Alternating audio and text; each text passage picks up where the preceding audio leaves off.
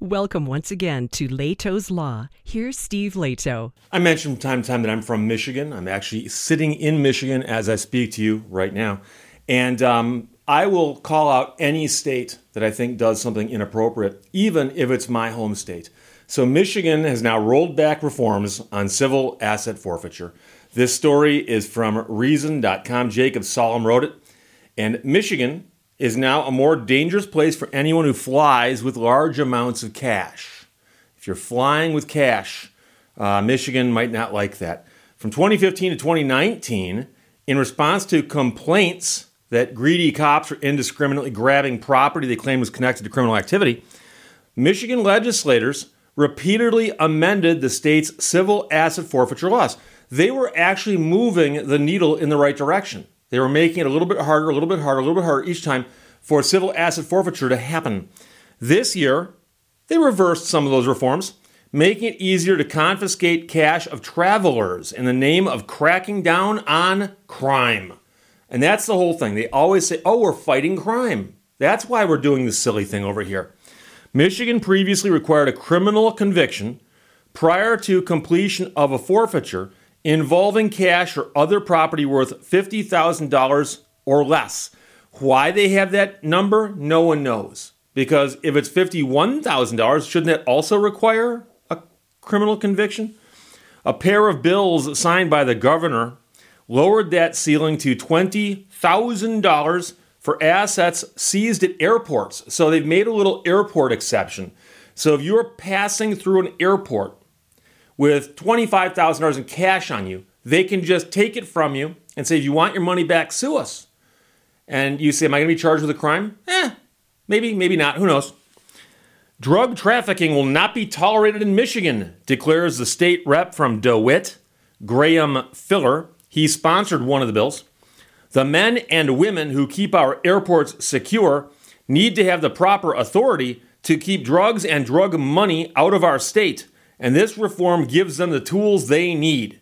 So he seems to think that the airports are where drugs and drug money are coming into the state, and that there are people at the airports watching out for these things. Um, I'm not quite sure about some of that, but then again, another representative from Taylor named Alex Garza claimed his related bill made Michigan a safer place because drug traffickers will now think twice before trying to profit off the lives of our residents. So you're a you're a, you're a, you're a drug kingpin and you're over and say I don't know Utah and you're thinking about flying to Georgia. And the question is you're looking at orbitz.com or an equivalent site and it says we can fly you through Detroit or we can fly you through Cincinnati. You're going to go, "Ooh, I better go through Cincinnati cuz Michigan's got that law." Meanwhile, the governor was equally enthusiastic by removing barriers to forfeiture of property seized in association with a drug crime, she said.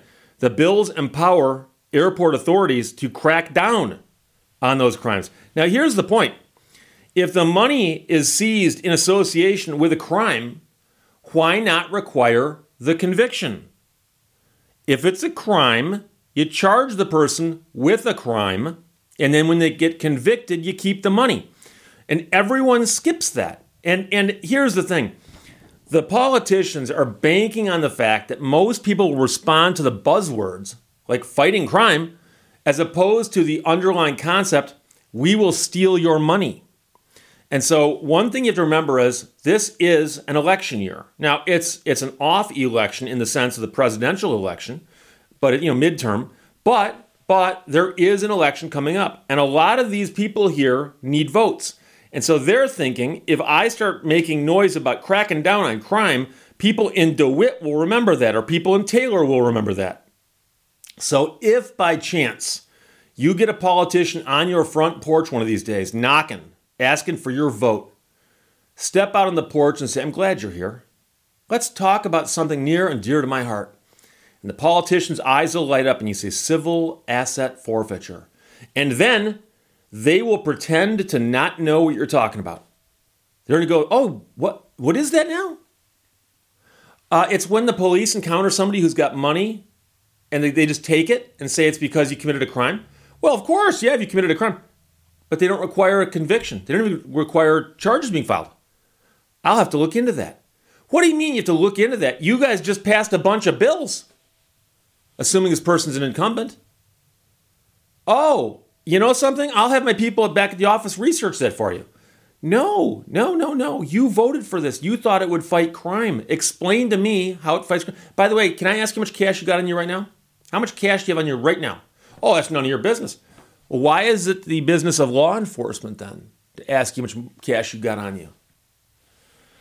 Far from being a safer place thanks to this reform, Michigan is now a more dangerous place for people who fly with cash.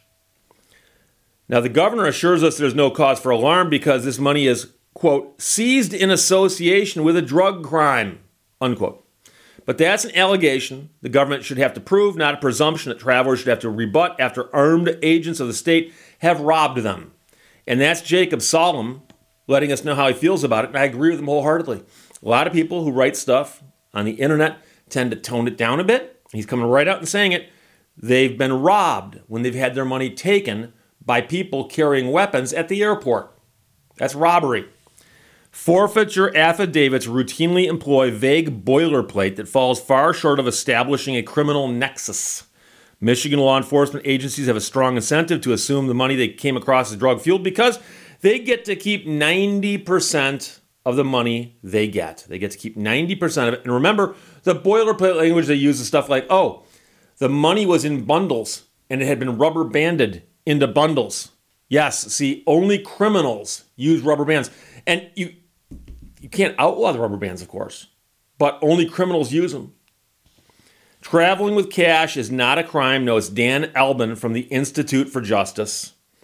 His organizations represented many innocent people whose allegedly drug tainted money was seized at airports. People regularly fly with large amounts of cash for a wide variety of completely legitimate reasons related to their business or personal finances. Allowing authorities to take air travelers' cash without a criminal conviction simply because they have a large sum of money is a blatant violation of their rights.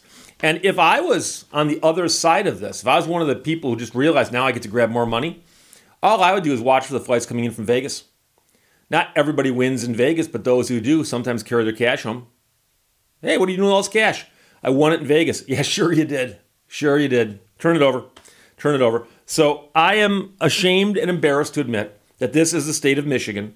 They had been moving the needle in the correct direction, that is, making it harder and harder for the powers that be to take your money without a criminal conviction. And they just reversed a bunch of that. And like I said, I don't even understand why they had the number in there of $50,000 or $20,000 or, or anything like that. They ought to just say, we can't take the money unless there's a criminal conviction. And that would think of all the bills that they could have saved the paper and, and, and all the time passing. They, you know, they, they keep passing different bills piecemeal. So each person who proposes a little bill can say, I, I helped do that. I drafted one of the bills. Why did it take so many bills to just drop that ceiling from 50 to 20?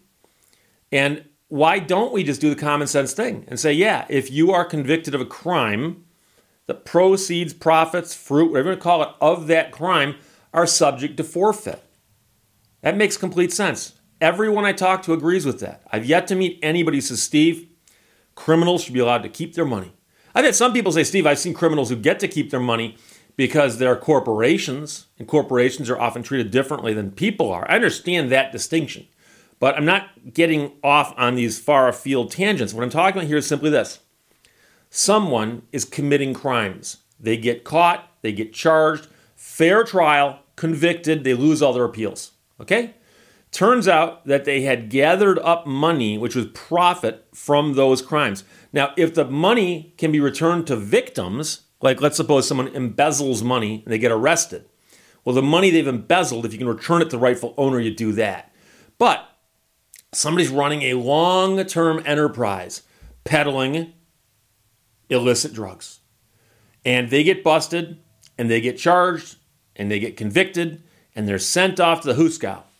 And it turns out that they had $10 million in cash in bundles, rubber banded, in a safe inside their house, which we know came from that activity. That should be forfeited. And I think pretty much everyone I've talked to says, I agree wholeheartedly, that should be forfeited. But the idea that, well, we're going to have this imaginary line of either 20,000 or $50,000, and if it's at an airport, if it's at an airport, uh, that we'll assume is then obviously proceeds from illegal activity. Obviously, we'll take that from you. And if you want it back, you got to sue us. And I would say that any time in America where you put the burden on the victim and say you have to prove you're innocent, um, most people also recognize that that's wrong as a legal concept. In America, you should be presumed innocent unless somebody can prove that you're guilty. And so they say, well, no, we've got your money. You've got to prove your money's innocence. It's not really what's happening. You've got to prove your innocence to get your money back. That's what's really happening. And it's an injustice, it's a scourge. And I mentioned in a video a couple days ago that there are four states, in essence, that have done away with civil asset forfeiture in the old traditional you know, sense. And, and Michigan had not done away with it, but they had reformed it. And they are now unreforming it. And why? I suspect it's because the election coming up. So there you go. J- uh, Jacob Solomon wrote this for Reason.com.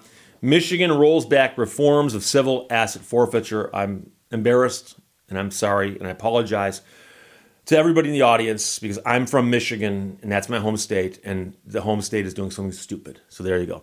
Questions or comments, put them below. Let's talk to you later. Bye bye. Thank you for watching Lehto's Law. Not go where the path may lead, go instead where there is no path, and leave a trail.